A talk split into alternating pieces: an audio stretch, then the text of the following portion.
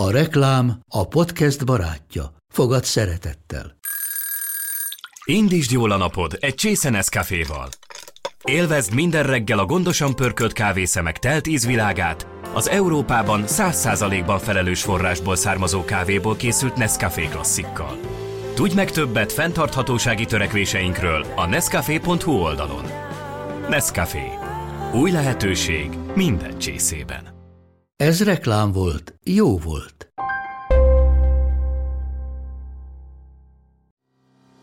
A Micsoda Nők voltak podcast támogatója az Avon Magyarország, akik már több mint 135 évet támogatják a nők önmegvalósítását, szépségét, vállalkozói szellemét és jólétét, mert hisznek abban, hogy ha a világ jobb hely lesz a nők számára, az mindenkinek egy jobb világot jelent.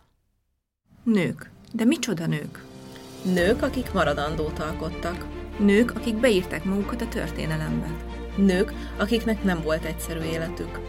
Nők, akik nem adták fel. Nők, akik nem érték be az elég jóval. Nők, akik nem törődtek bele a nembe. És a nemüknek szánt sorsba. Nők, akik változást hoztak. Nők. De micsoda nők. Micsoda nők voltak. Az Éva magazin podcast műsora. Budai Lottival És Zubor Rozival. 13. rész Karádi Katalin. Az apai terror vasfegyelme alatt nyögött és szenvedett a ház. Apám despota volt, aki akaratát, ha másképp nem ment, ököllel is rákényszerítette a családjára. Szinte mámorosan tudta verni gyerekeit. Így éltünk kőbányán a szigorú családi törvények bilincsei között, folyton rettegve és reszkedve a sok tilos és nem szabad miatt. Ő 16 évesen ment férhez először is utoljára életében. Egy évvel később ez a férfi elvált tőle, egy ilyen disznő, mint te nem való két szobás lakásba. Te ne főzzél, te ne várd az uradat, te ragyogjál és pompázzál. Ebben az időben Karádinak megmutatkozott egy kicsit ilyen vásárlás mániája is. 1941-ben már 300 pulóver és 200 táskált a szekrényében. Itt valószínűleg volt neki egy szeretője, egy férfi, aki hát őt így nem tudom, nagyon szebbet mondani kitartotta, de ezt egyébként ő sem tagadja. És egyébként voltak olyan legendák, hogy állítólag ez a nagy szeretője, ez Winston Churchill volt. Már akkor híres színésze volt, amikor még nem is látta senki sem, Igen. hogy ő hogy játszik. Nagyon sok foglalkozik, gyakran szerintem egyébként elég kegyetlen stílusban azzal, hogy egyáltalán Karadi színésznő volt-e. Emellett pedig azzal, hogy egyébként ő megérdemelte azt a hatalmas ö, sztár kultuszt, ami kialakult körülötte, 1944. április 18-án tartóztatott le a gestapo. Bebörtönöztek először az Rényi utcában, majd a Pestvidéken, és naponta vittek vallatni föl a Svábhegyre kihallgatásra. Kikkel vagyok összeköttetésben? Miért veszem párfogásosomba az üldözötteket, a más hallásúakat? Vallattak, ütöttek, vertek naponta agyba főbe, a fogaimat kiverték, a hajamat kitépték. Ő egyébként ténylegesen mentett zsidókat méghozzá úgy, hogy egyszer, amikor ment a Dunapartra, akkor belebotlott nyilas katonákba, akik gyerekeket vittek magukkal, hogy belelőjék őket a Dunába és megállította őket, és hazarohant az ékszéért, és mindent adott a katonáknak a gyerekekért cserébe, akiket utána saját házának a pincébe rejtegetett, és a háború után, akiknek tudta, meg is kereste a családját. És erről így senki nem beszélt, vagy tudott. És ez borzasztó, hogy erről nagyon kevesen tudnak.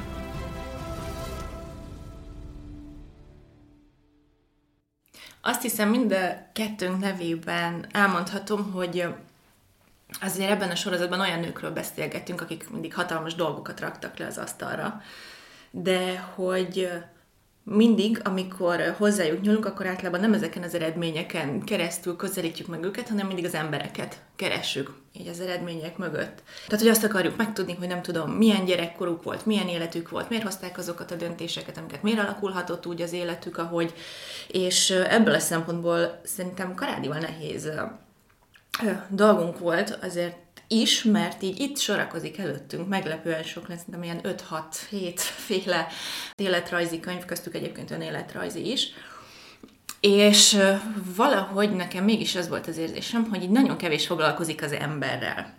Ami pedig meglepő volt, hogy nagyon sok foglalkozik, gyakran szerintem egyébként elég kegyetlen stílusban azzal, hogy egyáltalán Karadi jó színésznő volt-e. Emellett pedig azzal, hogy egyébként ő megérdemelte azt a hatalmas ö, sztár kultuszt, ami kialakult körülötte. Mondjuk abban a, abban a kontextusban, hogy Ferdolog hogy egy olyan színésznő kapott ekkora ismertséget, aki mondjuk csak három évig tanult színészetet, hogy egy kicsit így előre menjek mindennek, és hogy, hogy nem tudom, napi 300 levelet kapott a karrierje csúcsán, és 150 városban volt KKKK, Karádi Katalin kedvelő klubja, tehát hogy rajongói klubok alakultak a kedvéért, és hogy szappantól kezdve paradicsomlég mindent reklámoztak az ő arcával, úgyhogy egyébként összesen az ő karrierje igazából 39-től 44-ig tartott, ami alatt 20 nagyjátékfilmet és 4 rövid filmet készített, és hogy egyébként nekem valahogy sokkal nagyobb ilyen filmográfia van a fejemben, nyilván azért is, mert hogy annyira meghatározó ebből a korszakból, tehát hogy más színésznőket, mondjuk nem tudom, hogy Szelecki Zitát, vagy Muráti Lilit mondjuk esetleg az ismer jobban, aki egy kicsit így vágyfülű a régi filmekhez. Amúgy, de Rozi, te amúgy hogy vagy a régi filmekkel, vagy a karádi filmekkel? Ú, hát uh, azt hittem, hogy megúszom ezt a kérdést, mert hogy pont tegnap jutott eszembe, hogy azért készültem volna úgy, hogy legalább egy filmet megnézek tőle, de hogy mhm. nekem az van, hogy én nagyon szeretem a kosztümös filmeket, tehát ami most készül a régi időkről, de a régi filmeket én nekem valahogy így uh-huh. nem, én, engem nem, nem köt le. Uh, úgyhogy nem, nem láttam egy karádi filmet se. Mondd, hogy te igen. Lá, én, meg, láttam régen is, meg én, én most is meg is néztem még egy párat uh, hozzá, de mondjuk egyébként szerintem ennek az a titka, hogy én, én egy divat történeti hobbi kutatóként engem nagyon lenyűgöz, hogy azok a ruhák, amiket ről így mondjuk posztolok, vagy írok, azokat ők ott tényleg hordják, Aha. és hogy annyira jó, ilyen autentikus közegből megfigyelnek, de amúgy totál megértelek, mert most bevallok valamit. Én például a ma írt történelmi regényeket sokkal jobban szerettem olvasni, mint amik abban a korban íródtak. Tehát mondjuk én nagyon szeretem Jane Austen, de jobban szeretek olvasni, egy nem tudom, egy Juliet Benzonit, azért, uh-huh. egyébként pont azért, mert hogy, hogy mondjam, tehát, hogy ami nekünk ilyen hangulatteremtő eszközre szükség van, hogy elvarázsolódjunk, arról ők mondjuk nem írnak, mert ők tudják, hogy hogy nézett ki egy lovaskocsi, vagy egy ruha, amit viseltek, uh-huh. úgyhogy ez egy érdekes kérdés, amit totál megértem. Szóval az a lényeg, hogy ezek a könyvek nagy részt ezzel a kérdéssel foglalkoznak, hogy most akkor jó színésznő volt, vagy nem, megértem el ezt a felhajtást, nem is egyébként vannak könyvek, most nem akarok szerzőket kifejezetten kiemelni, de amik egy kicsit így tényleg kegyetlenül bánnak vele, hogy például volt egy, ami mondjuk kiemelt, hogy az utolsó filmje, amit itthon forgattak a lángoló mezőkbe, hogy mennyire, nem is tudom, tűz nélkül játszott, hogy ott már látszott, hogy nincs benne lendület, és a többi, és hogy azt így elfejtik, hogy akkorra már ő túl volt azon, hogy nem tudom, elvitte a gestapo, és három hónapon át kínoszta, és kiverték a fogát, és valószínűleg meg is erőszakolták, hogy a vőlegényét meg közben megölték az oroszok, hogy a hazai sajtó, aki addig ünnepelte azóta már rég elkezdte köpködni, és hogy így, hogy így ez így kimarad ebből a kontextusból, hogy honnan lett volna benne tűz a filmvásznon ezek után. Tehát, hogy Azért ne felejtsük el most, hogy így, hogyha végignézünk, hogy ezek közül a könyvek közül hányat írt férfi, férfi. és hány nő. És ez annyira érdekes, hogy mindig, amikor készülünk, én valahogy egy idő után nem is tudom, hogy melyik nőnél adtam fel, hogy így hogy férfi könyveket olvasok, illetve hát olvasok, de mindig próbálok olyat keresni, amit mondjuk nő írt ebben uh-huh. a témában, mert valahogy sokkal empatikusabban közelítenek, úgyhogy ez egyébként egy nagyon jó meglátás, valószínűleg ez az oka. Igen. De hogy, és hogyha belegondolsz, akkor Diana-nál is ezt beszélt. Igen. Hogy egyszerűen így van vele kapcsolatban folyamatosan egy ilyen utólagos negatív piárolás ezekkel a könyvekkel, meg sorozatokkal, meg filmekkel, hogy hát jó, hogy oké, hogy imádja a világ, de hát, hogy azért ne imádjátok már annyira, mert hogy mégse volt ő annyira vizé, jó, meg nem tudom, ő is értett egy ember volt ez a vége, és a Karádinál is ez van, de ettől függetlenül, amikor én is olvastam utána, nekem, nekem az eszembe jutott, hogy vajon miért lehetett, miért kaphatott ő akkora nagy bizodalmat, meg, tehát hogy, hogy van az egész történetben egy ilyen nagy szerencsefaktor uh-huh. szerintem, amiért ő, ő, ő lett az a szerencsés, aki ki lett emelve, és, és kapott egy ilyen jó marketinget, és mert hogy ha, ha jól emlékszem, akkor őnála az volt, hogy őt még nem is látták se uh-huh. színpadon, se filmben, már ő volt a Karádi Katalin. Szóval, hogy már meg lett neki előlegezés. Lehet egyébként, hogy ez is részben az oka annak, hogy, hogy utána annyira szétszincálták ezt a tehát, hogy már akkor híres színésznő volt, amikor még nem is látta senki se, Igen. hogy ő hogy játszik.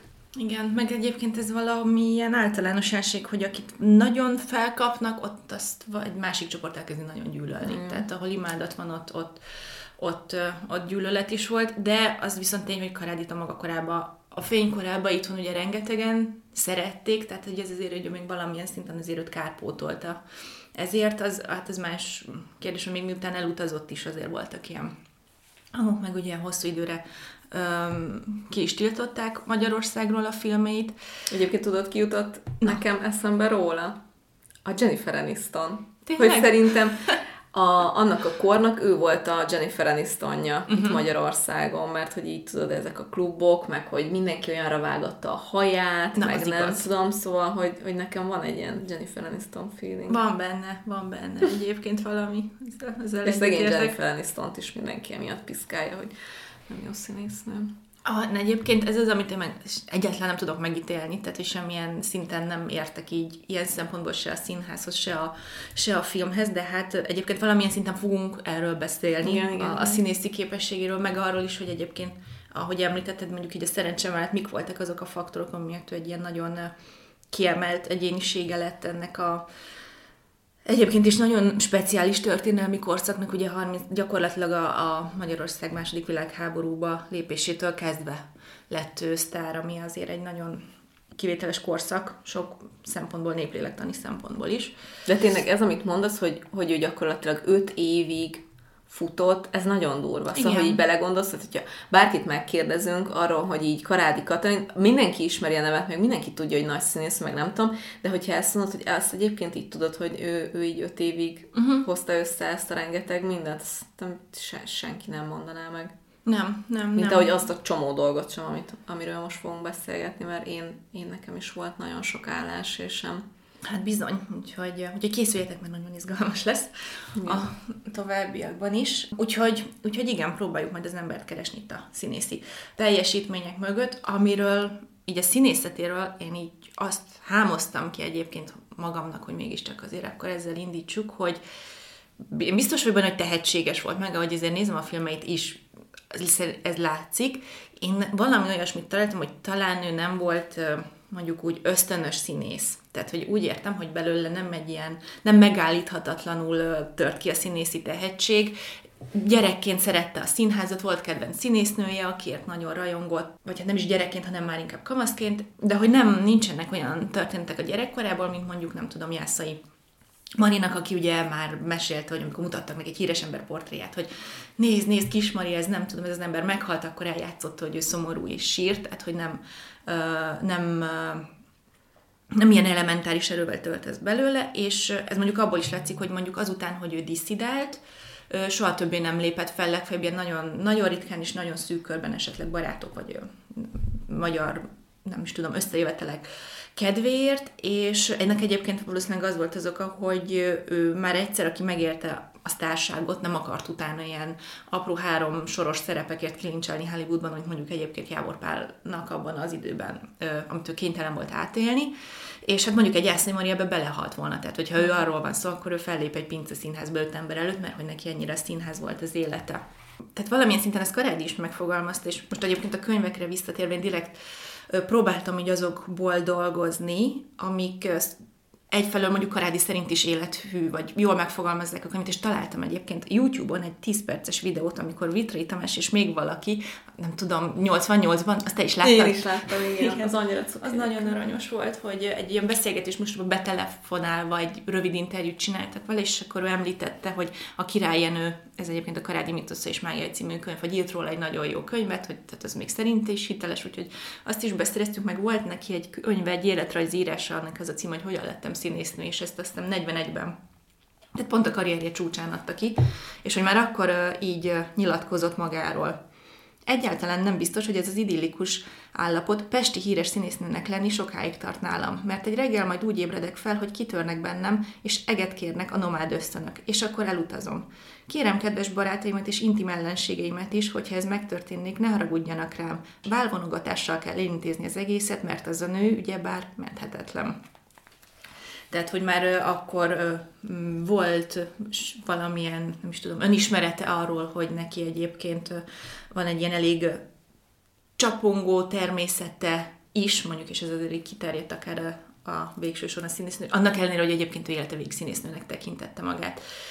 De hogy nem lehet, hogy ez az egész színészkedés, meg sztárságosság, hogy igazából ez neki a ugye szegény körülmények között felnőtt gyereknek ez a vágyott anyagi jólét miatt hajtotta ő ezt annyira, vagy ment bele ebbe? Így, egyébként jó, hogy kérdezed, mert egyébként pont azon gondolkoztam, hogy neki elsősorban ez a színészi pálya egy kitörési lehetőség volt. És most egyébként, a, mit van a kezemben a könyv, akkor egyébként erről is van egy, egy idézet saját szájából, ez egy kicsit hosszabb, hogy miből is kellett neki kitörnie. Így kezdi egyébként ezt az önéletrajzi írást.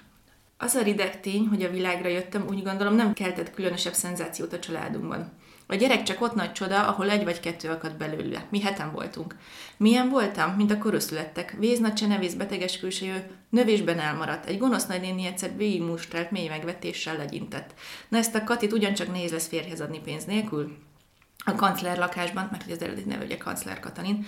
Megjelenésem után pontosan úgy folyt az élet, mint az előtt. Az apai terror vasfegyelme alatt nyögött és szenvedett a ház. Apám despota volt, aki a karatát, ha másképp nem ment, ököllel is rákényszerítette a családjára. Ha egyikünk rossz tett a tűzre, mind a heten lakoltunk. Megvert valamennyiünket. Meg kell hagyni, soha nem már kírozott.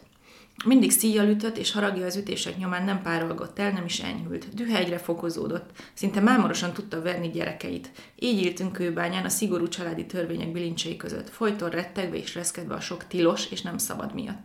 Tilos volt az újságolvasás, nem volt szabad színházba vagy moziba járni.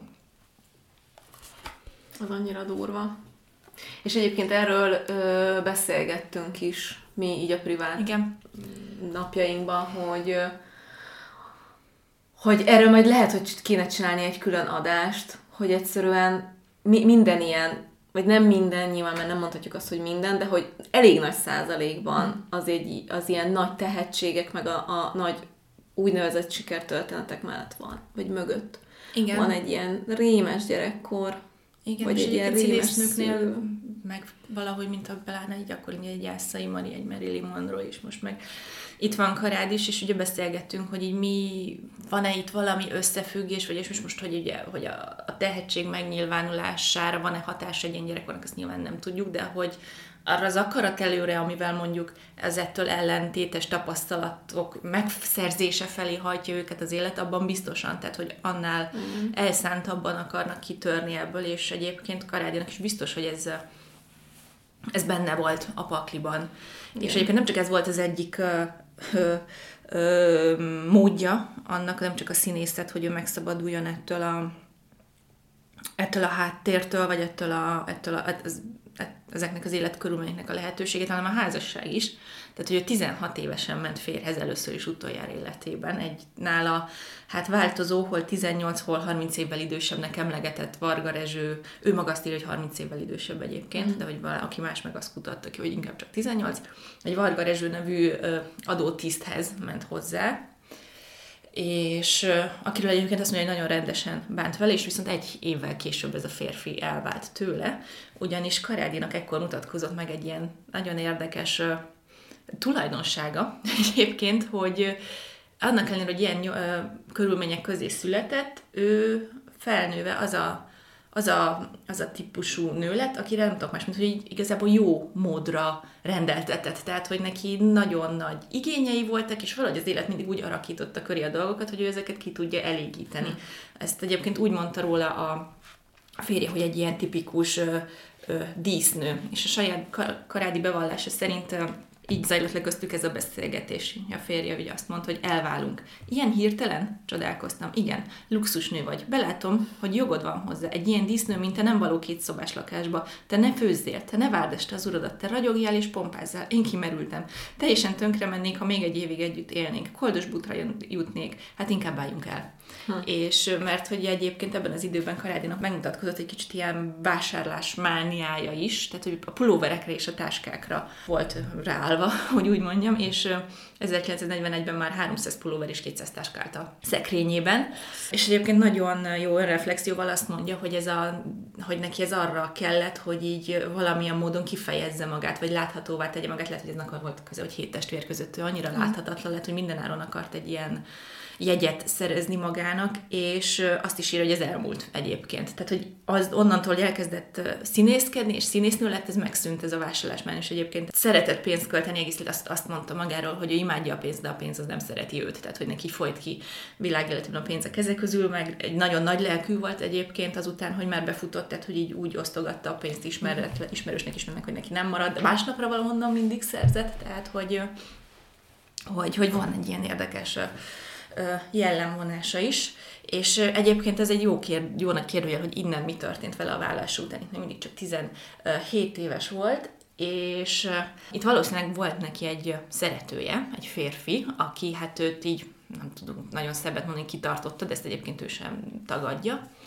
és aki mellett elég sokat utazott, meg nem tudom, mondjuk úgy, hogy kikupálódott, akár így ilyen társasági viselkedés, meg hasonló szempontból, és egyébként voltak olyan legendák, hogy állítólag ez a nagy szeretője, ez Winston Churchill volt, aki egy Balatonfüredi tartózkodása alatt szeretett bele a szílésztőbe, és hogy élt, írt is, ugye Winston Churchill ugye egyébként egy Nobel-díjas író volt, hogy írt egy regényt Balatoni nyár címmel erről a kalandról, és ezt így konkrétan tényét kezelték akkoriban, évtizedek át. Én nem találtam sehol bármilyen uh-huh.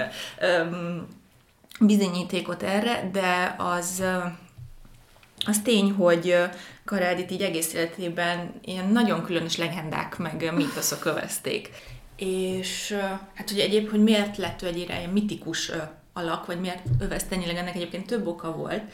És ennek az egyik az például, hogy az egyik könyv is fogalmazott, hogy azért abban a korban még így a színházat egy ilyen nagyon nagy piedesztárra emelték, hogy a színészi szakmát is, és hogy legalább a felszínen azért ragaszkodtak hozzá, hogy egy kicsit ilyen 19. századi viktoriánis erkölcsöket így átmentsenek ebbe a korszakba, és hogy az, hogy most egy munk, kőbányai munkás család lánya, aki elvált és volt kitartott nő, és legyen színésznő, ezt így minden, azért így próbálták ezért így ezzel elején így el kenni, meg mismásolni, és ezért ilyen nagyon sok kicsit ködös foltot hagytak eleinte a, a, a történetében, meg egyébként a születési idejét is nehéz volt kinyomozni, ezt utólag állapítottak meg, hogy 1910. december 10-én született egyébként végül. A másik pedig az, hogy ő egyébként egy nagyon zárkózott ember volt, tehát hogy egy kifejezetten egy, egy ilyen magányos farkas, vagy magányos típus, ezt még amikor később még itt a 90-es években még egy-két olyan embert, aki az egyik házban, ahol élt meg interjú voltak, mint Karádi Katalin régi szomszédját is, is leírták, hogy nagyon kedves volt, nagyon segítőkész, de hogy így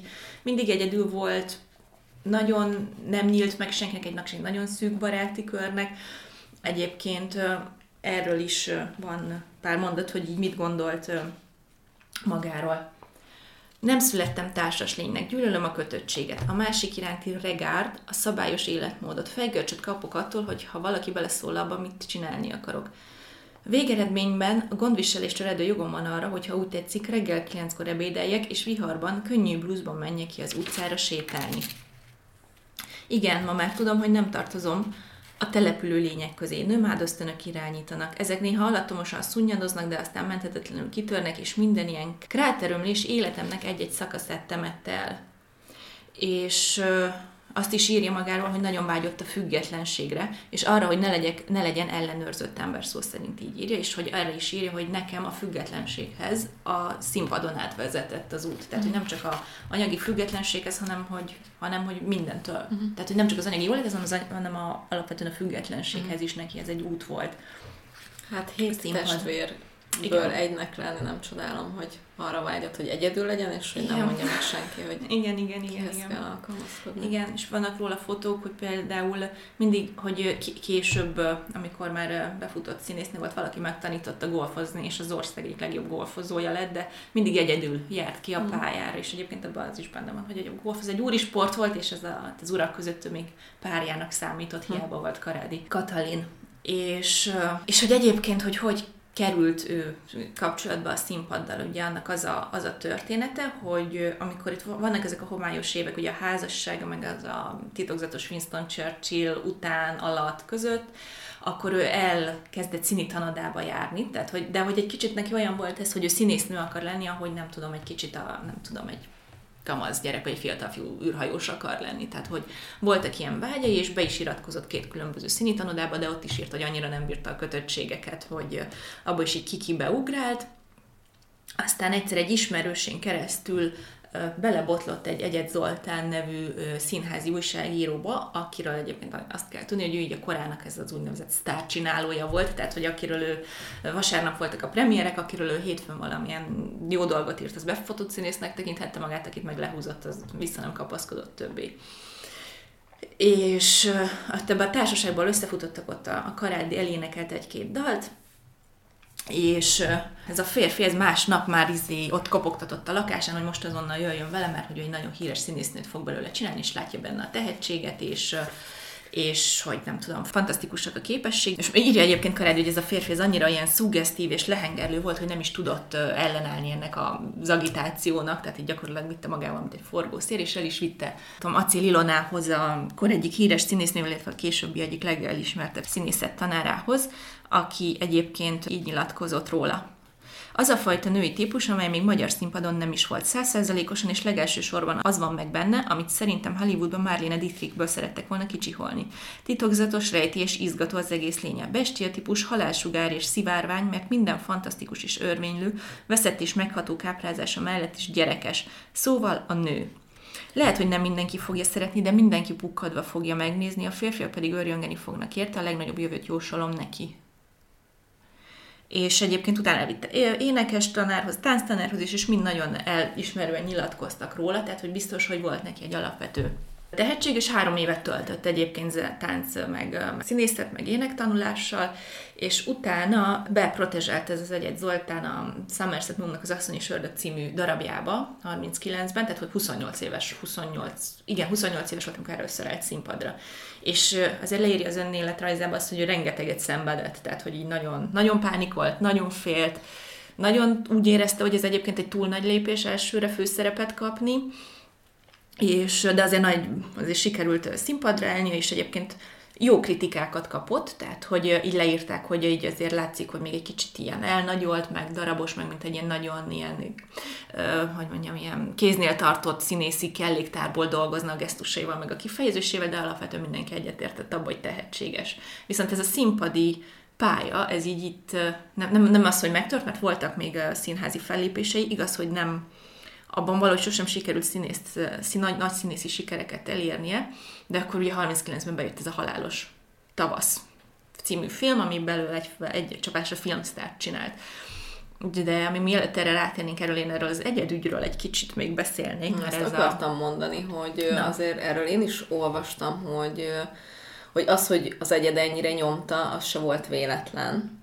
Igen, ő szerelmes volt az... belé egyébként, hogy köztük volt valami, de... Mm Szóval azért az, hogy, hogy egy kezdő színésznő rögtön főszerepet kap, azért az akkor se volt annyira szokás, hogy mindenféle előélet nélkül, úgyhogy tényleg valószínűleg nagyon odáig lehetett ez az egyed érte.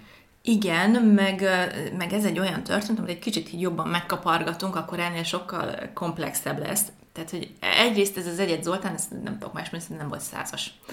Tehát ugyanis Karádi előtt volt egy nagy hát már egy ilyen kezdődő ö, sztárnak tekinthető, egy Hajmás Ilona nevű színésznő, aki egy ilyen szintén ez a mm, szexis, csak ő szőke, egy ilyen modern nőnek a megtestesítője, aki viszont, akit hát szintén egyébként egyet del volt egy kapcsolata, és az ő útját is egyengedte, csak ez a hajmás utána kiment Hollywoodba, ahol volt is egy-két egyébként ilyen, egyéb, egy-két ilyen nagyobb szerepe, meg főszerepe is, hát ilyen nem ilyen nagyon nagy sztár lett belőle, de, de azért voltak kint sikerei. És tehát már a kapcsolatukat, tehát hogy hajmás előtte férhez ment valaki, ez akkor az egyed öngyilkossággal kezdett fenyegetőzni meg 20 kilót lefogyott meg, nem akart ebbe beletörődni, aztán amikor a, a férje meghalt, vagy hát öngyilkos lett ennek a hajmeselőnek, akkor újra elkezdett nála kilincselni, de a nő nemet mondott, és elutazott Hollywoodba, és ez a férfi, az egyet Zoltán, ez eladta mindenét, és utána költözött, és hónapokon át próbált bejutni a házába, meg a filmstúdióba, ahol dolgozott, és hát ahonnan vagy kidobó embereknek kellett eltávolítani. Szóval ez a férfi Hát ez minimum egy zaklató, de azt, hogy a nem az nem, azt így hírből sem ismerte, az, az biztos. Tehát, hogy, és egyébként abban a korban, és hát ilyenkor nem csoda egyébként, hogy mind nőnek fel a, tehát, hogy mit gondolunk mi mai generációsan, hogy nem ismerjük fel egyébként a zaklatást, vagy hogyha így beletaposnak a határaimba, hát ilyen történeteken nőttek fel a, nem tudom, nagyanyáink, meg anyáink, és egyébként a halálos tavasz, majd hogyha egy kicsit beszélünk róla, majd tehát annak a főszereplő is egyébként egy nettó zaklató Jávor Pál, egy nagyon szerelmes ámorózónak tűnik, de szerintem az, az, az kemény, amit uh-huh. ő művel, meg egyébként ez a történet is elég kemény. A lényeg az, hogy ezután Egyet Zoltán hazajött, és hát mindenkinek elmondta, hogy hát ők a, őt a filmstúdió gorillái azok, hogy bántalmazták, és hogy nem verték meg, de hogy így ezt is sérelmezte, illetve hát teleírta az újságokat a szerelmi bánatával, de még egy hollywoodi kalancímű regényt is megjelentetett erről a saját nézőpontja szerint, hogy mi történt. És hát vannak olyan, ö, találtam egy olyan könyvet is, amit egy André de Székely, vagy Székely András nevezetű magyar Amerikába kivándorolt filmproducerrel készít, ez egy interjúkötet, és ezt vele készítették, és ő mind a, őt, ő ismerte egyébként, ő ismerte Karádit is, meg az ő nagy szerelmét Újszász Istvánt, akiről majd még később szó lesz, és az ő információi szerint egyed az tulajdonképpen úgy fedezte fel Karádit, hogy egy barátjával kötött egy fogadást arról, hogy szerinte ez a színésznőség nem is egy nagy dolog, ő bárkiből tud sztárt csinálni, aki beesik ezen az ajtón, csak megfelelő ö, protezsálásra és marketingre van szüksége, és hogy állítólag ezt azért akarta bebizonyítani, hogy így álljon bosszút a hajmás Ilonán, hogy ő így meg fogja találni egy csettintésre az ő helyettesítőjét itt Magyarországon. És egyébként nem sokkal később meg belebotlott Karádiba. És ez az, hogy úgy elkezdődött köztük is azért egy viszony, de emellett azért a, beletartozik, hogy egyed az, nem is tudom, melyik 38. december 24-ig keltezésre iratott vele egy szerződést a karácsony este, ez nagyon fura nekem, aláíratott egy szerződést a Karádival, hogy az összes létező szerepe után ő 20%-ot kap, és hogy ő jogosult mindenféle film, reklám, színhez, akármilyen szerepre helyette szerződést kötni, és hát amikor aztán Karádi szakított bele, akkor így gyakorlatilag ugyanez meg is létlődött, hogy elkezdett, nem tudom, írt például ugyanígy egy A szerelem elfárad című regényt, amiben szintén ilyen nagyon intim dolgokat teregetett ki a világ elé, és itt nekem egyébként Arthur Millernek a, a Mon, Marilyn Monroe írt színdarabra jut eszembe, tehát hogy én nem, tehát azért vannak itt történetek, és hogy nem találtam meg ezeket a leveleket, de írják, hogy ilyen nagyon gyalászkodó hangú leveleket kezdett írogatni a Karádinak, és én voltam olyan bátor, hogy elkezdjek egyébként színi kritikákat keresni, vagy filmkritikákat keresni a Karádiról, de ettől érdekesebbet találtam, mert van ugye, nem tudom, az Árkánumnak egy ilyen szolgáltatás, hogy régi újságok, cikkek között lehet keresgélni, nekem ez egy ilyen nagy szenvedélyem, és például belebotlottam egy ilyen tudósításba, ezt majd lehet, hogy befotózzuk és kirakjuk Instagramra, hogy ami az, egy olyan büntető perről tudósít, ami, ami amiatt indult, hogy a Karádi feljelentette az egyet Zoltánt veszélyes fenyegetések miatt. Wow. Tehát, hogy azért ez ezért ez a történet, ez korán sem ilyen pigmalion típusú sztori, hogy ő így felfedezte a Karádit, és csak így mindenféle, nem is tudom, hátsó szándék nélkül lelkesedésből csinált belőle uh-huh. egy... De hát akkor ki lehet sztárt. mondani, hogy ő közöttük kapcsolat volt. Igen, Aha. igen, igen, igen, köztük, illetve, illetve egy másik nagy szerelme volt az új Szász István, akiről uh-huh. majd még igen, um, igen, igen. Szintén beszélünk. És akkor ugye a lényeg, ugye ez a Halálos Tavasz című film volt a Karádinak a nagy bombája, amiben ugye egyből így berobbant a, a színészi életben. Na most ezt megnéztem. Régen láttam, de, de most megnéztem újra. Egyébként jó, azt amúgy el is, hogy maga Karádi benne egy kicsit, amúgy tényleg így látszik, hogy ilyen, nem is tudom, nagyon ilyen drámaian, vagy teatrális gesztusai vannak, de nekem egyébként az összes korabeli film ilyen. Uh-huh. Tehát, hogy nekem a, kicsit a Jávor is ilyen, de mondom, én tényleg nem, nem értek hozzá.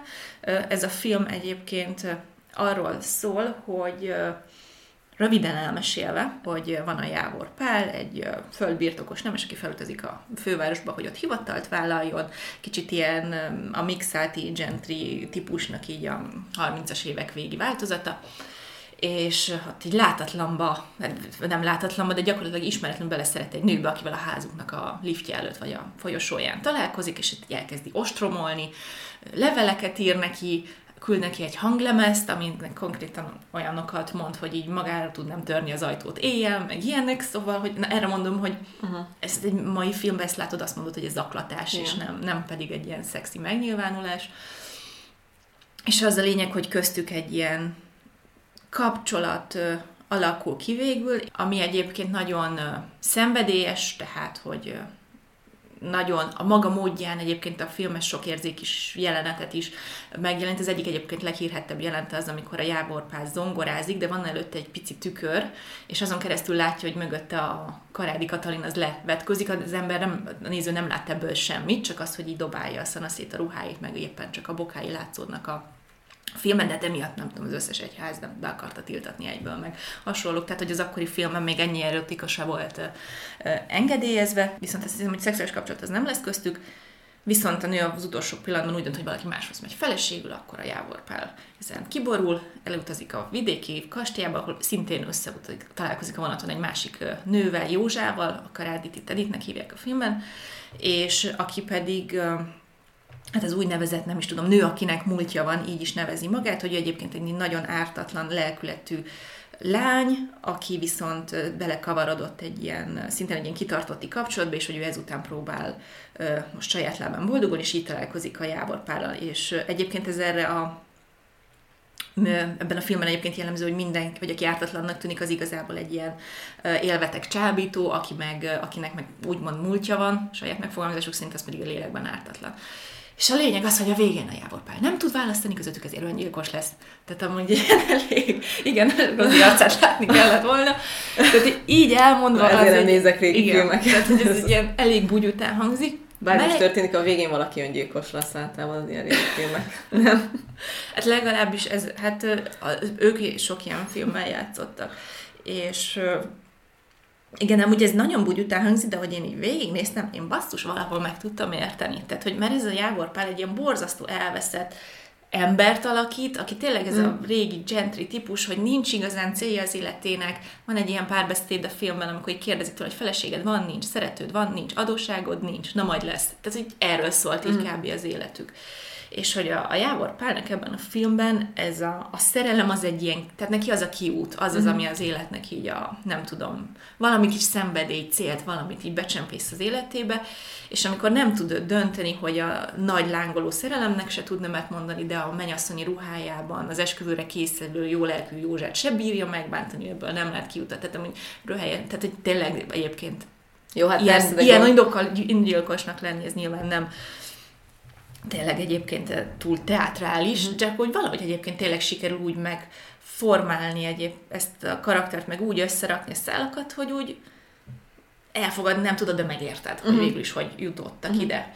Jó, hát és, közben gondolom kellett az is, hogy, mert azért hiába volt nagyon népszerű a karád, de azért gondolom még mindig a jegyek nagy százalékát a nők azért vették meg, mert a Jávor Pál ott volt, és igen. akkor kellett ez a hős szerelmes, és akkor hát ő, hát micsoda férfi, hát itt semmi más nem érdekli az életbe, csak a szerelem, nem? Igen, hogy... és hát aztán amikor a szerelembe zsákutcába jutott, igen. akkor így onnantól ő nem, nem látott előre. És egyébként pont ez, ez a halálos tavasz egy ilyen, és akkor most egy kicsit belemegyünk itt a film, filmesztétika, filmtörténeti kérdésekbe, egy ilyen nagy fordulópont, egyrészt pont azért, amit mondtál, tehát addig férfi sztári, mm. ugye a Pál Gerant, a Jávor Pál voltak mondjuk a nagy sztárok, és viszont onnantól megfordult ez pont itt a háborús években már, hogy elkezdtek inkább női sztárokra koncentrálni a filmstúdiók. Másrészt ez volt Magyarországon az első filmnoárnak nevezett alkotás, illetve ami még nagyon fontos Karádinak a, a hivatása szempontjából, hogy ő ebbe a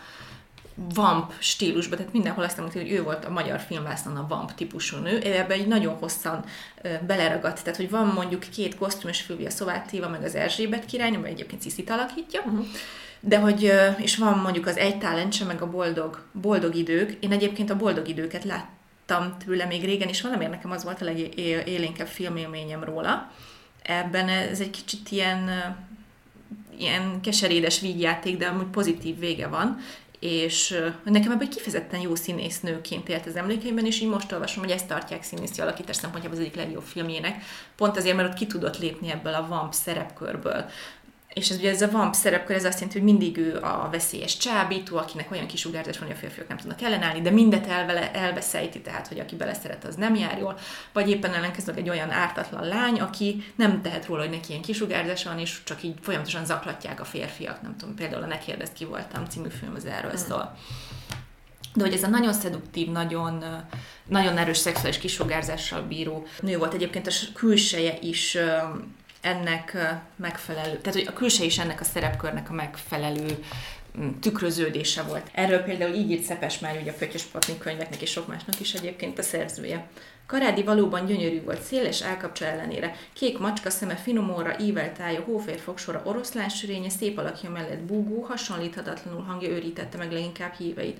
Ma is állítom, a legjobb szám sanzonénekesnők egyike volt. Ízléssel, remes, remek parlandókkal adott elő egy-egy dalt, méről fagadó tehetséggel és bár egyébként valahol azt is mondják róla, hogy ez lett a veszte, hogy színésznőként, hogy annyira beleragadt ebbe, a, vagy beleragasztották ebbe a vamp szerepkörbe, pont azért, mert minden film készít után a Halálos Tavasz sikerét akarta volna vele megismételtetni, hogy egyszerűen nem tudta elmélyíteni a színészi tudását más irányba, meg más eszköztárakat kialakítani, csak az, ami ehhez a vamp szerepkörhöz kellett, és hogy például azt mondják, hogy a boldog békéidőkben azért alakított olyan jól, mert hogy ott egy ilyen ö, gazdag férfinak a feleségét alakítja, aki hirtelen elszegényedik, és be kell költöznünk egy ilyen munkás lakásba, és újra kezdeni mindent, és ugye ott például így a saját munkás gyökereihez mhm. visszanyúlva tudott uh, valamilyen más uh, szerepet alakítani.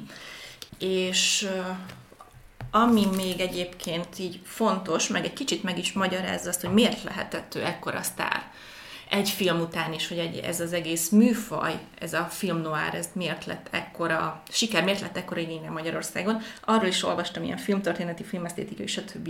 szociológiai, pszichoszociális elemzéseket is, és hogy ennek tulajdonképpen az a lényege, hogy ha 30-as évek magyar filmjére gondolunk, akkor általában mindenkinek a meseautó jut eszébe, vagy nem tudom, segítség örököltem, hasonlók. Tehát, hogy amilyen könnyed vígjáték, ha van benne szerelem, akkor ez egy ilyen nagyon szép rózsaszín történet, a benne a nő fő, főszereplő mindig törékeny, nőies, igazi, naíva, és egyfelől már az is fejlődés, hogy egyetlen a, a szexualitással bíró, nő, aki egyébként gyakran önálló, független, sokszor próbál egyébként Karadia szerepében is saját maga ö, megállni a saját lábán, hogy ez egy ilyen teljesen új típus volt a filmvászon, tehát ez egyfelől ö, előrelépés, ahogy az is, hogy bemutatták, hogy mondjuk a szerelemnek vannak fájdalmas oldalai, és hogy maga ez a film noir, ez ugye alapvetően, ez már akkor Franciaországban vagy Amerikában már egy bejáratottabb film művészeti ág volt, nálunk igazából a Halálos tavasszal jelent meg, és hogy még mondjuk külföldi alkotásokban inkább egy kicsit ilyen bűnügyi, addig nálunk ilyen romantikus színezetet vett föl, és az a lényeg, hogy ez egy olyan műfaj, amiben a szereplők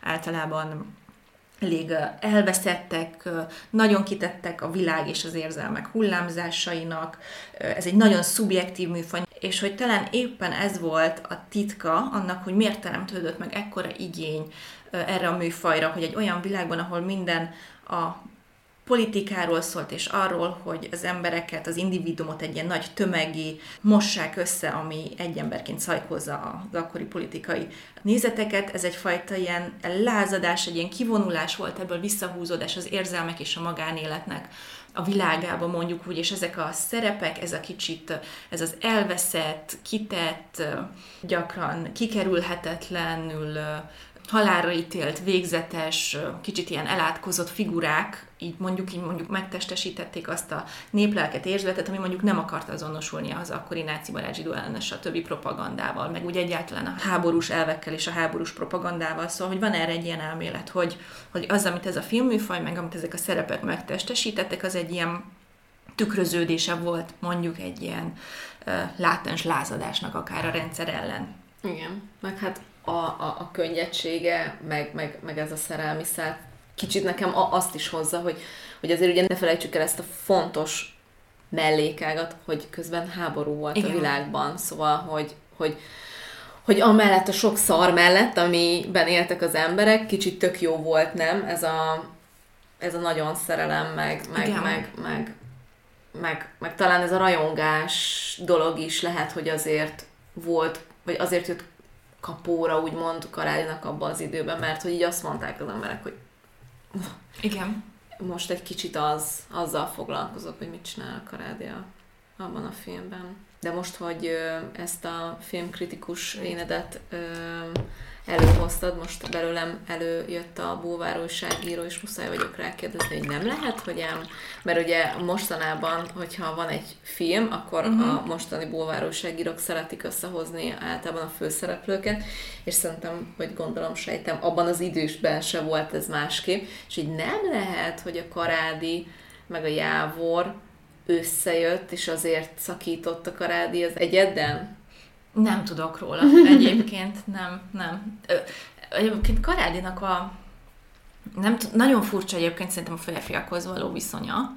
Egyébként nem tudok erről amúgy, hogy, hogy köztük így lett volna valami, vagy uh-huh. nem, most így hirtelen újságcikkekbe sem botlottam arról, de hát, hogy már mire kijövünk, még belenézek, hogy hát valami korabeli petkarovatban volt-e erről szó, de hát egyébként Jávor Pál ő házas ember volt, tehát hogy valószínűleg volt is valami, azért az abban az időben Ó, nem úgy ment. Hát ez...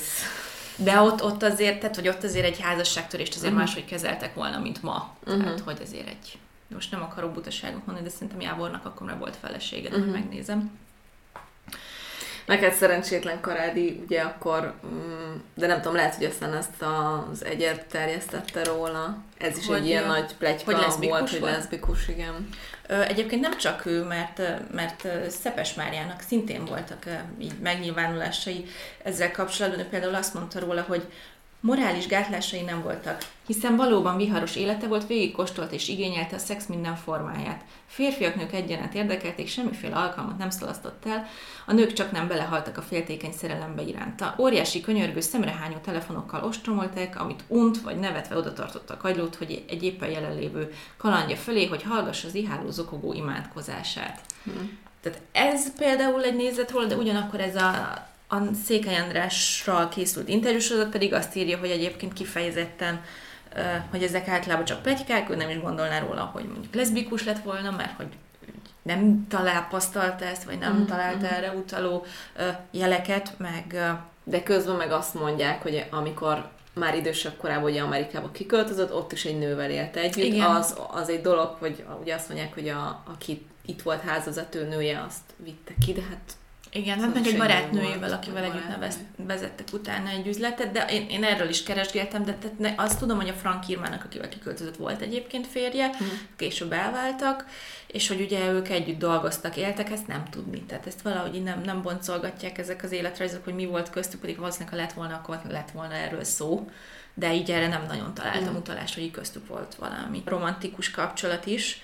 Meg egyébként ebben az is benne van, hogy azért a, akkoriban azért sokkal könnyebb volt kicsit elveszteni az határt, így az illúzió meg a valóság között, a filmszerep meg a valódi ember között, szóval simán lehet, hogy ezt a, meg hogy pláne, hogy egyedül élt, vagy nem volt férje, így ezt a, meg ezt a vamp típusú szeduktív szerepet így ráhúzták a, a való életére is. Viszont a szerelméről azt el kell mondani, hogy ő saját maga nevezte a legnagyobb szerelmének Újszászi István, akiről azt kell tudni, hogy őt úgy szokták emlegetni, mint Horti Istvánnak a, a kémfőnöke. Ő az Államvédelmi Központnak volt a vezetője 1942-től, tehát egy nagyon befolyásos katonai figura, és elég sok legenda övezi az ő személyét is, azt tudni róla tényszerűen, hogy ő alapvetően ellenezte Magyarország háborúba lépését, a német ideológiáknak is valamilyen szinten ellenzője volt, nagyon nyíltan ugyebár nem tehette, mivel akkor ugye nem juthatott volna ilyen magasra, de vannak arról hírek, hogy Horti utasítására például kimentett egy rabbit a lengyel gettóból, hogy most tényleg egyébként mondjuk a zsidó neki mekkora szerepe volt, azt nem tudni, az tény, hogy ő részt vett mondjuk a kiugrási kísérlet előkészítésében, tehát hogy utazott titkos tárgyalásokra és próbálta Magyarországot kihozni ebből a vesztes helyzetből, ami egyébként hát ugye tudjuk, hogy nem sikerült. Mindenesetre egy ilyen nagyon ismert és befolyásos figurája volt a saját korának, és egyébként mondják is, hogy az, hogy ő egyébként egy színésznővel folytathatott kapcsolatot, sőt, beszélték is akkoriban, hogy eljegyezték egymást, és a háború után össze akartak házasodni. Ezt például tehát ezt is így a háborús közeg teremtett rendkívüli idők hozhatták, mert amúgy egy ilyen vezető katonai beosztásban nem tarthatott egy színésznő szeretőt, és általában volt is botrányból, amikor egyszer egy színház pályába ketten megjelentek, akkor a Horti mondta neki, hogy, hogy ezt azért már nem kéne. Uh-huh. És hogy egyébként, ugye Karádi azt mondta, hogy élete legnagyobb szerelme ez a Székely András, úgy mondja, hogy ő egyébként nem kedvelte, mert egy később a hadifogságban ő, ő a az új Szászit is megismert, hogy egy nagyon számító, ügyeskedő, ravasz pasi volt, aki végtelenül snob volt, és hogy szerinte a Karádi neki azért kellett, mert ő volt a legszebb villa, a legszebb autó és a legszebb nő a városban. Karádinak megimponált, hogy még a háborús szűkösség idejében is az új Szászi bármit el tudott intézni, meg be tudott hozatni az országban, amire neki szüksége volt, szóval ez is ilyen jó kérdés, hogy milyen volt nekik a tényleges viszonyuk. A Youtube-on egyébként van fönt, vagy nem tudom, hogy azt Nézted te is a Tábornok és a Díva című egy ilyen dokumentumfilmszerűség. Abban szerintem lehet ez a Székely András is nyilatkozik. Aha. Azt érdemes megnézni a hallgatóknak is, mondom, mert az egyébként tök jól szerintem bemutatja az ő kapcsolatokat, meg történetüket. Igen, nem, abból, abból én sajnos kimaradtam, meg a Hambadú cigaretta végül filmet se sikerült végül megnéznem. De egyébként például arra pont azt írja a Székely András, hogy az abban megjelenő új ez nem túl hm. hiteles, tehát hogy ennél hm. azért ő nem is volt annyira jó képű, meg nem is volt annyira jó fej az életben. Ah, hát az viszont tény, hogy az új színak ez a szervezkedés a gestapo ez ugye nem maradt titok, úgyhogy őt el is kezdték üldözni, aztán el is fogták, és ezzel egy időben Karádit is bevitte a gestapo kihallgatásra. Erről az időszakról három hónapot töltött egyébként a fogságokban Karádi egy valahol így nagyon ritkán nyilatkozott, hogy mi történt vele, de, de például egy interjújában így mondta. 1944. április 18-án tartóztatott le a gestapo. Bebörtönöztek először az Rényi utcában, majd a Pestvidéken, és naponta vittek vallatni föl a Svábhegyre kihallgatásra. Kikkel vagyok összeköttetésben? Miért veszem párfogásosomba az üldözötteket, a más vallásúakat? Vallattak, ütöttek, vertek naponta agyba főbe, a fogaimat kiverték, a hajamat kitépték, hadd ne részleteztem, hogy mi mindent csináltak, hiszen ilyesmire ennyi év táblatából sem emlékszik vissza az ember szívesen. És egyébként mindezt ugye részben azért, hogy arról fogassák, hogy az új szászi kapcsolatairól, titkairól tud-e valamit, illetve hát, ahogy ő is mondja, ezért ennek nagy köze volt ahhoz, hogy, hogy ő, ő mentett embereket a háború alatt, illetve neki sok zsidó barátja volt, akikkel szimpatizált, és akiket megtartott egyéb, tehát hogy akiket segített és megtartott a barátságában, ugye a háborúba lépés után is, meg a németek bevonulása után is, és Karádi egyébként maga nem politizált, tehát hogy nagyon a, azt, azt mondták róla, hogy amiben, ami őt nem érdekelte, az ő nem foglalkozott, és őt nem érdekelte a politika, nem állt be egyébként a háborús propagandába sem. Volt egy-két olyan kis filmje, ami, ami egyébként mondjuk a frontra készült a katonáknak, de hogy ő ezt nem propaganda célra csinálta, mondjuk kedveskedni akart azoknak a férfiaknak, akik a pénztárcájukban annak idén az ő fotójával indultak el a frontra, és nem vállalt szerepet egyik oldal mellett sem, de egyébként a, a zsidó barátéről például így nyilatkozott egy másik interjújában, sosem politizáltam, engem csak a pályám érdekelt, és így aztán, amikor 1944-ben felszólítottak, szüntessen be kapcsolataimat a zsidókkal, csak elutasítóan felelhettem. Mondtam is nekik, rendes ember ilyet nem tehet, nálam csak ember létezik, jó vagy rossz. Az a tény, hogy zsidó vagy nem zsidó, teljesen lényegtelen. Ennek köszönhetem, hogy március 19 után két héttel az ugrai filmgyárban a gazdátlan asszony forgatása közben a németek a kamera elől elhurcoltak, és elvittek a Pestvidéki börtönben.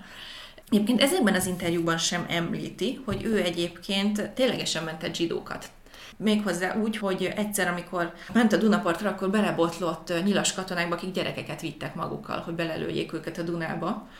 És megállította őket, és el hazarohant az ékszéért, és mindent adott a katonáknak a gyerekekért cserébe, akiket utána saját házának a pincéjébe rejtegetett, és a háború után, akiknek tudta, meg is kereste a családját, tehát hogy mindegyiküket elhelyezte valahol, és erről így senki nem beszélt, vagy tudott, viszont az egyik gyerek később újságíró lett, Gömöri Jánosnak hívják, ezt a történetet ő felelőntette 2003-ban, és utána erről így indultak is ugye ezt így kivizsgálni ezt az esetet, és ezért 2004-ben a Vashem meg is kapta a világigazatű kitüntetést, a Katalin is ez is olyasmi, amiről így nem tudom, nagyon kevesen tudnak. Tehát, hogy ő így... A... És ez borzasztó, hogy erről nagyon kevesen Igen. tudnak. Szóval, na... Kicsit emocionálsak vagyunk most nem fogva.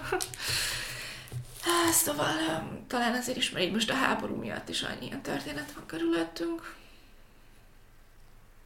És hogy, e, tehát, hogy nekem ebben az egészben az, tudod, hogy amivel így kezdtem, hogy, hogy megint, amikor így beszéltünk arról, hogy beszélünk Kanádi Katalinról, uh-huh. és hogy, hogy, te, tehát, hogy én annyira felületesen tudtam, és és megkockáztatom az, hogy az emberek 99,9%-a annyira felületesen tud bármit Karádi Katalinról, és akkor így belenyúlsz, és akkor tényleg, Igen. tehát hogy ő nem attól tett többet a világban, hogy ő a Karádi Katalin és a búgó hangja, és nem tudom micsoda, hanem ezért.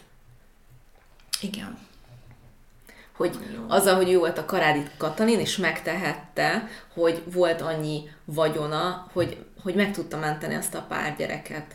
Igen, és most meg is tette, szóval, hogy hát ezek miatt, a történetek miatt érdemes nekünk is dolgozni, Roszi. Ilyenkor ezt érzem.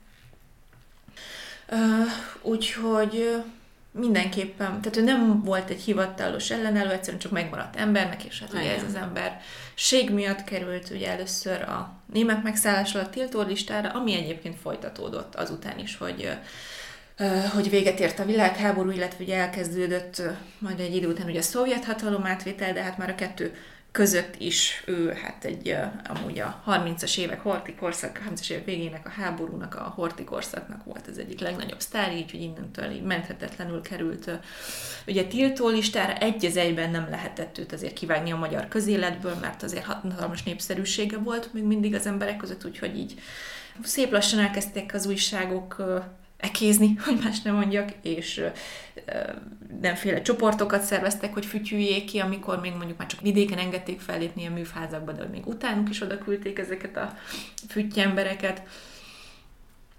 Úgyhogy, és hát ugye így jött el ez a kritizált Forrómezők című film, és hát ugye ezután ő nem látott más esélyt, főleg egyébként igen, hogy még új szeszi történetét befejezve őt egyébként a szovjetek is letartóztatták, hát ugye, mint Horti egyik legnagyobb katonai, legfelsőbb katonai emberét, ugye nyilvánvalóan ő se kerülhette el ezt, és hát valószínűleg 48-ban halt meg a fogságban, nem tudni, hogy megölték, mm Beteg volt már egyébként, úgyhogy betegségbe is belehalhatott, lehet, hogy öngyilkosságra kényszerítették, lehet, hogy magától lett öngyilkos, de a lényeg az, hogy, hogy erről a Karádi is tudomást szerzett, tehát hogy végképp nem maradt nagyon oka arra, hogy maradjon.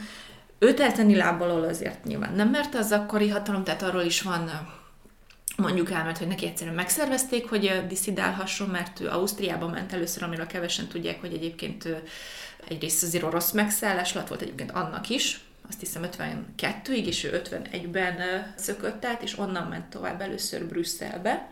És ugye vele ment ugye a házvezetőnő, illetve ez a Frank Irma nevű kalaptervezőnő, akinek egy nagyon jól menő üzlete volt itthon, és egyébként nagyon, tehát jó módon mentek ki mind a ketten, tehát hogy nagyon nagy vagyont tudtak szerencsére magukkal vinni, és Amerikában nem kaptak vízumot, mert egyébként ami erről helyes, meg szovjetkémnek tartották ott, tehát hogy ez is ugye érdekes, hogy, tehát, hogy azért a... Szovjet kém, akinek a gestapo igen. három hónapig, nem tudom, agyonverték, meg kínozták, meg kitépték a haját, meg nem tudom, szovjet kém. Meg akiket a szovjetek raktak tiltó listára, szóval, hogy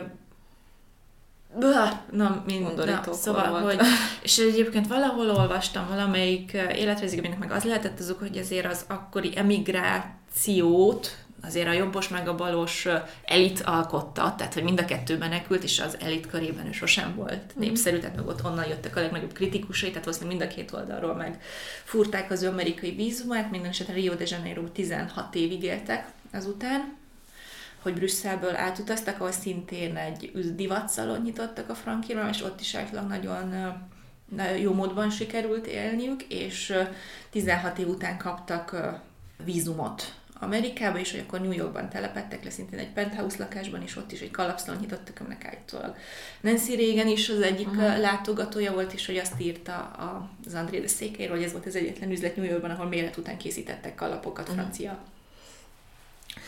modellek alapján, úgyhogy egyébként ez egy jól menő üzlet volt, de amúgy nem egy ilyen nagy világos valami, hanem egy ilyen kisebb hogy azt írtam, hogy igazából egy lyuk volt, csak uh-huh. jól ment, és hogy Karádit, hogyha valaki kereste, akkor ennek a üzletnek a hátsó termébe lett, tudta, tudta megtalálni, hogy, hogy készítette a, a kalapokat. De és inkább ne keressék, mert igen. szerette, hogyha keresik, mert... Nem, nem. Meg főleg, ha fotózzák, tehát hogy így nagyon kevés interjút adott, és nagyon kevés képet hagyott magáról készíteni idős korában, egyébként igazán nem ismert, hogy ő meg, és ugye egyébként neki volt egy reneszánsza itthon a 70-es évek végén, amikor újra látták a halálos tavaszt, újra kiadták a lemezeit, mindet szétkapkodták, hatalmas tömeg állt sorba a mozik előtt. Ennek is van ilyen lélektani oka, hogy, hogy mi okozhat ezt a hatalmas nosztalgiát, és hogy akkor már haza is akarták volna hívni, állítólag egy kalapot küldött maga helyett a születésnapja, hogy eddig nem kellett, mert most se jövök.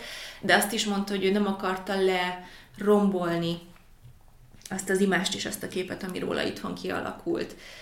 És hogy épp ezért nagyon keveset tudunk róla. 90-ben halt meg egyébként rákban, egy kórházban érte utol a halál, úgyhogy nagyon keveset tudunk arról, hogy neki milyenek voltak az utolsó évei, de én, én azt képzelem, hogy ezek alapján, hogy ezért egy ilyen nagyon méltóságteljes és hát ahogy, egy, ahogy a férje fogalmazott, egy dísznőhöz méltó módon élte szerintem ezeket az éveket, legalábbis ő amúgy ezt mondta ebben a 41-es önéletrajzában magáról, hogy tudom, hogy a sztárélet nem tart örökké, és az utam a majdani öregfeség felé nem lesz rózsákkal telehintve. De egy biztos, az a szabályszerű, elszegényedő öregség hiába lesz rám, én ki fogom kerülni. Úgyhogy bízunk benne is, és reméljük, hogy így is történt. Ja. Mm.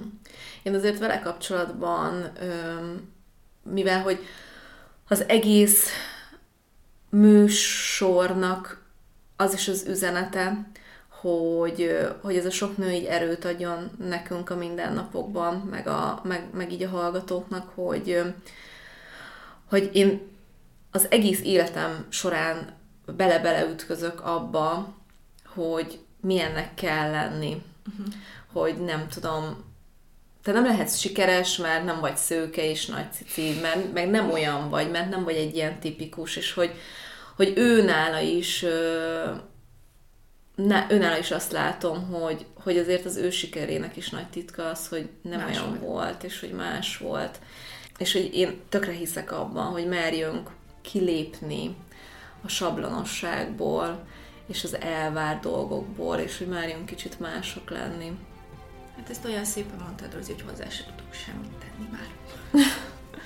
Nagyon igazad van. Hát ő volt Karádi Katalin, egy újabb nagybetűs micsoda nő. Nagyon szépen köszönöm, Lotti, hogy megint Én köszönöm. utána jártál az ő életének és történetének, és örülök, hogy be tudtuk mutatni a hallgatóknak. Két hét múlva találkozunk legközelebb, akkor Jane Austennel folytatjuk. Találkozunk akkor is. Sziasztok! Sziasztok!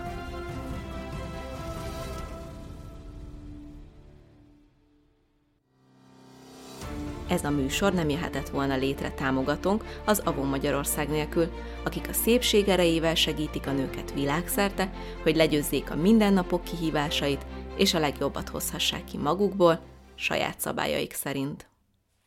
A műsor a Béton partnere.